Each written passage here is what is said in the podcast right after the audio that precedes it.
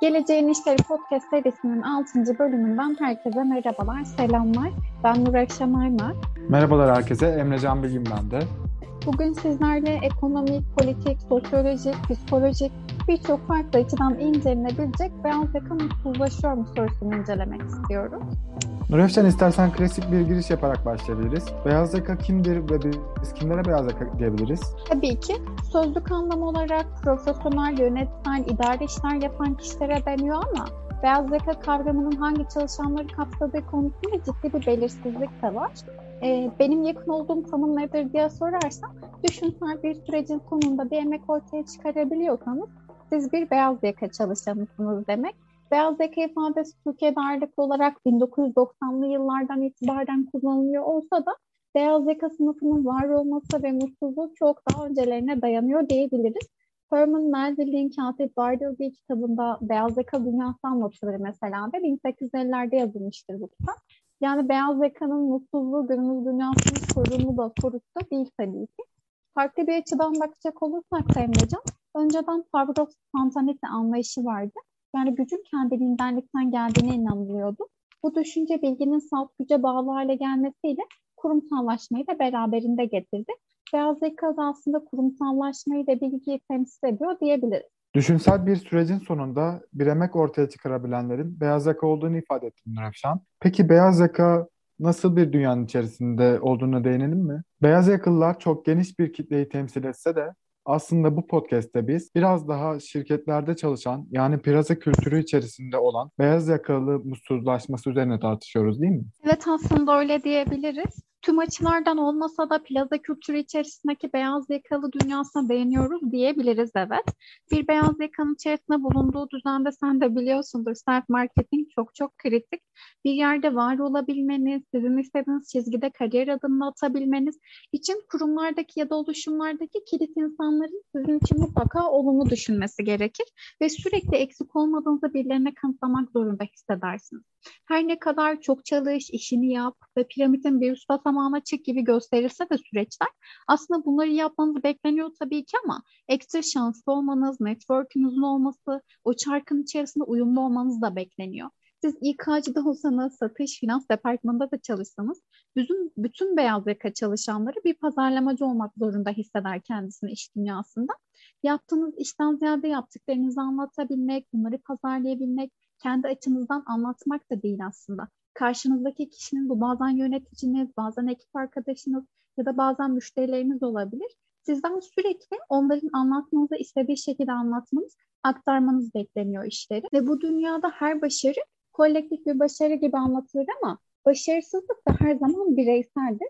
Peki bu noktada beyaz yaka ne yapmalı diye sorabilirsin. Burada bence yapılması gereken kişinin çalıştığı şirkete, organizasyona bağlı olmasından ziyade işine sadık olmaya çalışması. Aslında şirketlerde bir yandan sizin kuruma bağlılığınızda şirketler aslında iş çıktığınıza bakarak ölçümlerler. İşinizi iyi yapıyorsanız kuruma da bağlı bağlısınız demek bu bir yandan.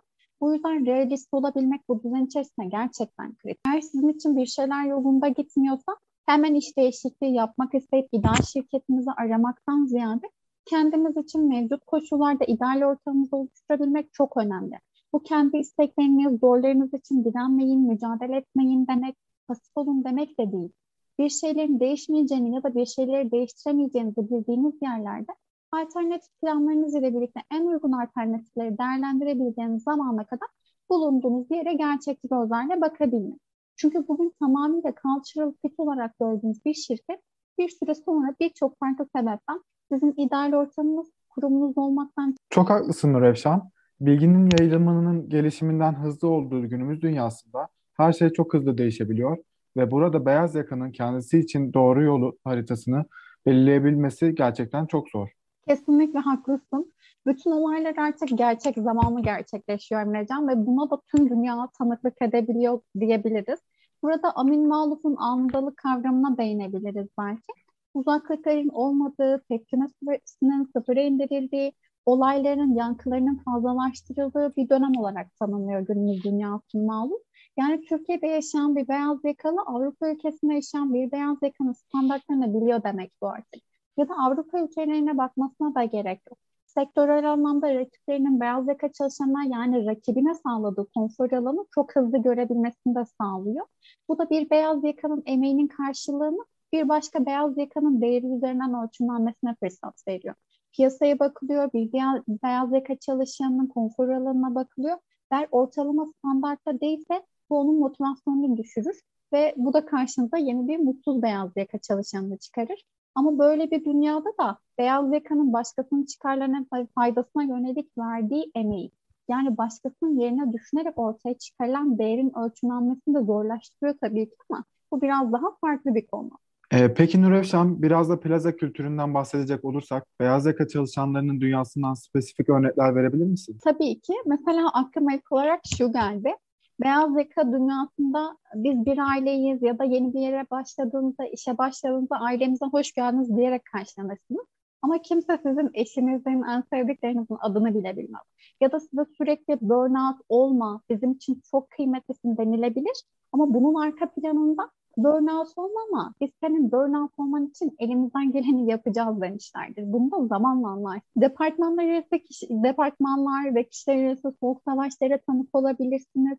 Ya da sürekli henüz netleşen bir durum yok diyerek sizi son ana kadar belirsizlik içerisine bırakan ya da neden beni CC'de ilk sıraya eklemedin diye bunu krize dönüştüren bir yöneticiyle de karşılaşabilir. Sürekli bir mücadele halinde hissetmek, daha önce küçük diyebileceğimiz sorunları büyük sorunlar olarak karşımıza çıkması zamanla iş dünyasında kendimiz olmaktan ziyade bir personamızın olmasını sağlıyor.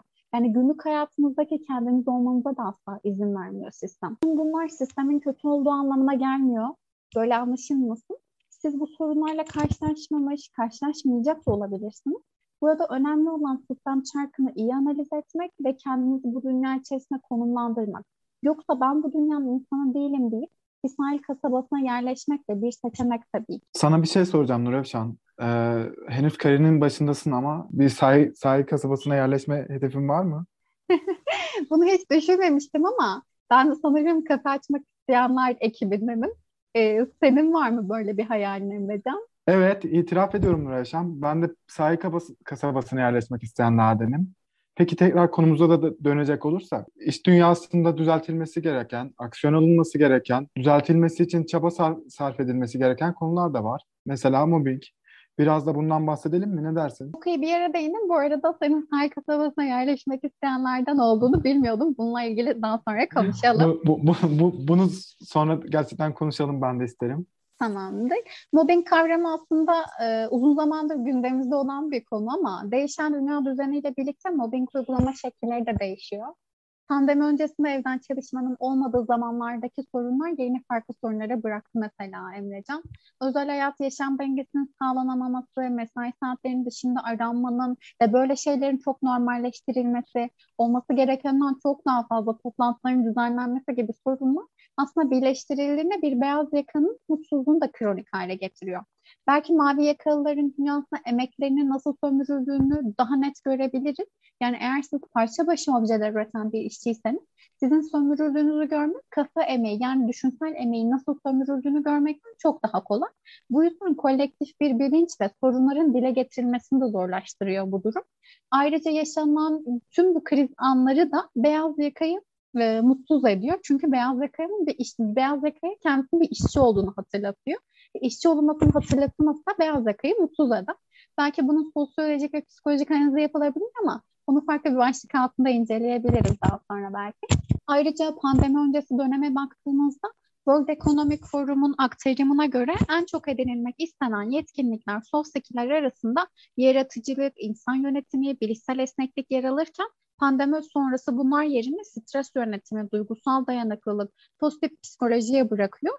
E, şirketlerin ihtiyaç analizlerine baktığımızda ise değişim yönetimi ilk sıralarda yer alıyor. Bu yüzden bu soft skill kaslarımızı geliştirebilmek ve buna yönelik eğitimler almak en azından bizi bu dünya içerisinden daha hazırlıklı hale getirecektir. E, bunun yanı sıra rol ve sorumluluklarımız, organizasyon yapıları hızla değişiyor ve bizden sürekli belirsizlik ortamında kendimizi güvende hissetmemiz, çevik olmamız, esnek olmamız isteniyor. E, hızla değişen, yeninin çok hızlı eski olabildiği günümüz dünyasında değişime adapte olabilmek ve bunu normalleştirmek çok çok önemli. Peki bunu nasıl sağlarız diye sorabilirsin. Burada da Nassim Nikolas'ın anti kırılganlık kavramından yararlanabilir. Anti kırılganlık organik olan ile organik olan ile durağan olan arasındaki sınırı belirleyen bir kavram ve fütürist bir yaklaşım. Kırılgan sektörlerin sahip olmaları gereken dinamizme kavuşmaları için de bir çözüm olarak sunuluyor anti kırılganlık.